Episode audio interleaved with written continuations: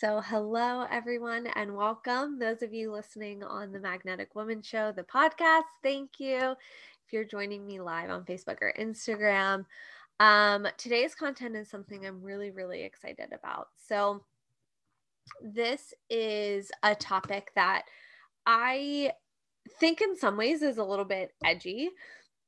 Um, and it's edgy in the sense that it is so deep in our like collective wounding as women and in the feminine that it can feel really confronting for a lot of women. And um so just bear with me stay with me if you feel triggered if some things come up. I totally understand. I totally get it. So today's topic is that of the holy whore Yes, you heard me. And I know for those of you have who have any kind of religious background like I did, that that those two words together, that phrase, the holy whore, it triggers something inside of us that can it's just this like mix and and conflict really of emotions and of feelings because on the surface, those two words are at odds with each other, right? And I know for me growing up attending Catholic school, and I was just talking to a friend this morning, and I was like, you know, it's not only that I attended Catholic school for 10 years, but it's that, like, on both sides of my family, as far back as we can go, like, there are Catholics, right? We're going to pause for one second here.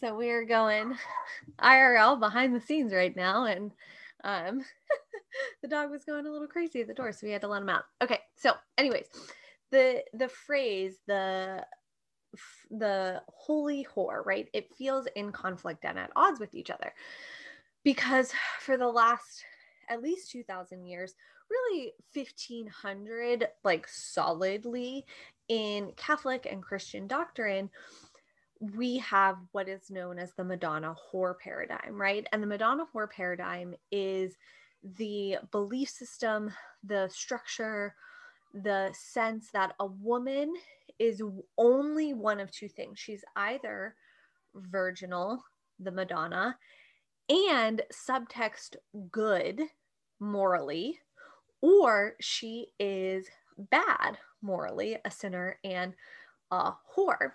And I've been saying this since I've been doing all of these lives that one of the best, greatest uh, propaganda, quite frankly, to come out of the patriarchy is when they linked a woman's sexuality and her morality in a way that a woman who was less overtly embodied sexually was then better morally, right?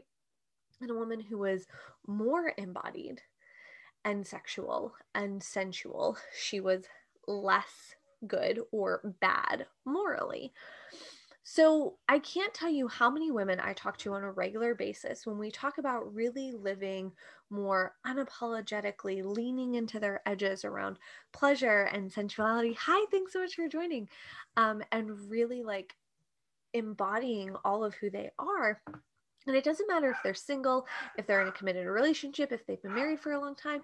And when we talk about like really going in deeper to their own sexuality, their own erotic essence, 99% of the time they have this fear come up of like, well, I don't want to be slutty. I don't want to be too much. I don't want to be bad. And it is so like deeply ingrained in our unconscious and the irony is, as many of you know, if you've been following me for a while, I love history. I love learning, especially around ancient cultures and religions and spiritual practices, all related to the feminine. That for thousands of years prior to what we like know and see in terms of Western religion now, prior to that, sexuality and spirituality and sacredness were one and the same. And there were countless cultures and societies that had sacred sexual priestesses. So, priestesses who were connected to a goddess or a deity. Um, and that goddess or deity typically governed like love, sexuality, pleasure. And those goddesses would be so in tune with their own erotic essence and their own like sacred sexuality. And either they would do sacred sexuality practices or it was their own practice or whatever. So if we think like Greek and Roman, like Aphrodite and Venus, they had sacred sexual priestesses, right? Like Isis, the lineage of Isis and the priestesses of Isis were sacred sexual priestesses. And so when that was fractured, historically, when it was fractured, that for women, spirituality became separate from sexuality. And granted, the Catholic Church, the Christian faith did it for men and women. Like there was this huge push for celibacy um, for men and women, but then for everybody, like for men and women who were looking for a more spiritual path to become a nun or a priest or whatever, like there was this push for celibacy. But then when talking to people who were living as Christians, right? there was such a huge push to degrade female sexuality, right? And a lot of it, like, you can trace all the way back to the creation story with Adam and Eve, right?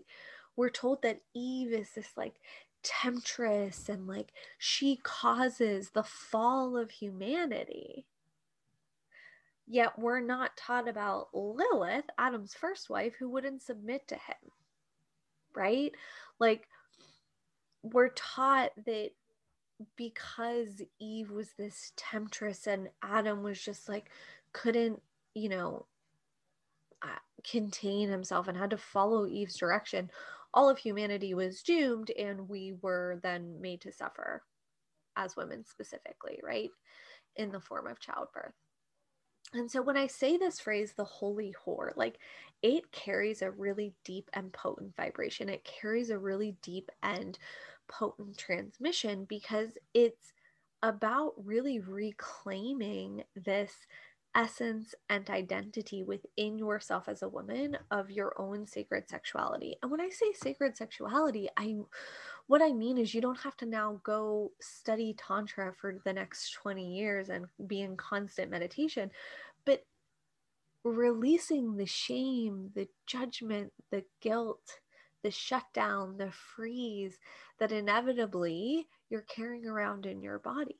When I talk about sacred sexuality with women and specifically female leaders, what I'm talking about is bringing feminine spiritual principles like unconditional love and acceptance, becoming the queen of the underworld and the shadow, right?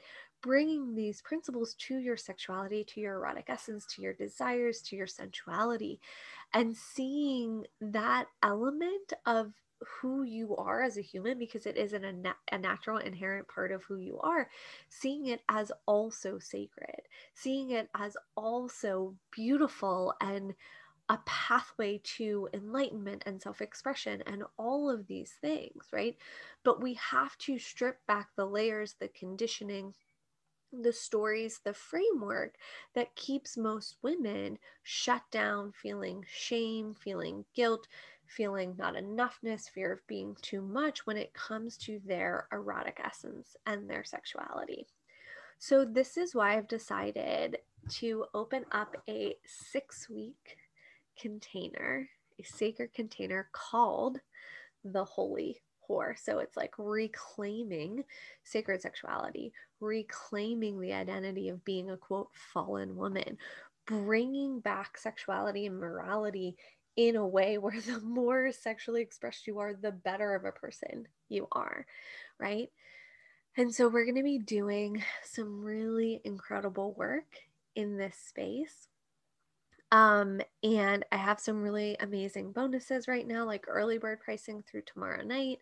Um, when you sign up before tomorrow night, you receive a personal deep dive with me over the six weeks. And if you've been thinking about Sovereign, you can sign up for this, use it as part of the deposit for Sovereign, and the Holy Whore will be included in Sovereign. Either you'll get it when you sign up for Sovereign and be able to go through live with us, or you'll get it um, as like pre work for the program. So this isn't something like completely off the charts with what we've already been talking about. And all of you who've been thinking about, feeling into, um, really like sitting with the idea of sovereign, this is a great way to start. And for the women who are like, sovereign isn't for me right now, but I want something, this is the perfect space. So we're starting in a week and a half. Um, it's going to be six weeks. So like the rest of June through July, we're going to have a weekly deep dive call where I'm going to take you through content and rituals and practices. So there's going to be 6 of those. There will be 3, so every other week like just Q&A, touching base calls. It's going to be a small intimate group. Um, so we'll have support and connection in between probably on Facebook and in like a small private Facebook group so, when I talk about the holy whore, right, there are, again, there's so many women throughout history. And for me, the one I always end up coming back to is Mary Magdalene because I grew up attending Catholic school and learning in the 90s, despite the fact that this was debunked back in the sec- 60s, right? I believe it was the Vatican II Council was like, oh, yeah, by the way, you know that whole thing that we've been saying Mary Magdalene's a prostitute? She's not. We actually made that up. A pope made it up back in like the 400s because, you know, he basically hated women. So he like made up this whole thing. So we're not, we're just gonna like kind of leave it. But she wasn't. And not only was she not a prostitute, but she was actually like the best and most favorite apostle. And like, mm, we'll just kind of um, we'll just kind of like change our minds, but like, you know, whatever, keep teaching whatever you want to teach. So there I was in the 90s in grade school learning that Mary Magdalene was a prostitute, a fallen woman, so sinful, so dirty, all of these things, right? And it was like pretty loaded and very clear as a child. Like you did not want to be that. You wanted to model yourself after the Blessed Mother, the virginal one, the one who was what, again, we're taught or shown in Christianity, like not embodied, right? Not really human in a lot of ways. Um, and then what probably eight years ago when I started really doing a lot of learning and research into the divine feminine, all of these things. And I learned, like, yeah, no, not only was Mary Magdalene not a prostitute, but she was a priestess from the Isis lineage. She was a sacred sexual priestess. She was not just the most loved apostle, but like Jesus's feminine counterpart and partner. And to me i felt so resonant with her as an archetype with an and as an energy because basically all of the shadow of the feminine like or all of the darkness and the um heaviness that was pinned to the feminine was pinned onto her specifically, right? And yet she remained. She remained this like steadfast figure despite 1500 years of basically misinformation being spread about her. And so I really, really resonated with and still very much resonate with her as an archetype, as an energetic transmission and imprint and all of that good stuff. But so when I think about like this six week container, it really is about inviting you in to this like sacred temple like space where we will learn about the histories of sacred sexual priestesses, holy whore, that entire concept. We will really dive into the shadow, the um, the wounding that we've received, that we've taken on about our own self expression, erotic essence, sexuality. We're going to learn about how to use pleasure as a healing modality, how we're going to weave pleasure into all aspects of our life. We're going to talk about what does it mean to be like a modern day, quote unquote, holy whore, sacred sexual priestess, woman who holds her sexuality and divinity on the same plane. Then, how does that translate to your relationships? specifically romantic or partnerships, and how does that translate to your leadership? So, this six weeks is going to be incredible. I would love to have you in this space. So, I've already added the link to Facebook, to Instagram. If you're listening to this on the podcast, it's below in the show notes, but it's themagneticwoman.com backslash the dash holy dash eight W H R E obviously I can't spell out the word whore. So again, this is just really reiterating and reinforcing the need for this work. I can't write these words on the internet and have people see this content, you know? I also have this whole thing for me about really reclaiming the words slut and whore and harlot and all of these words that again, we've been told and taught are things we don't want to be called, or we've called other people or women, or been like, I don't want to be that thing, and really reclaiming it from a space of embodied feminine leadership and embodied feminine power. So, I would love to have you in this six week immersion. Again, if you're thinking about sovereign, this is going to be pre work, whether you do it live with us or you do it when you sign up at a later date. If you have any questions, let me know.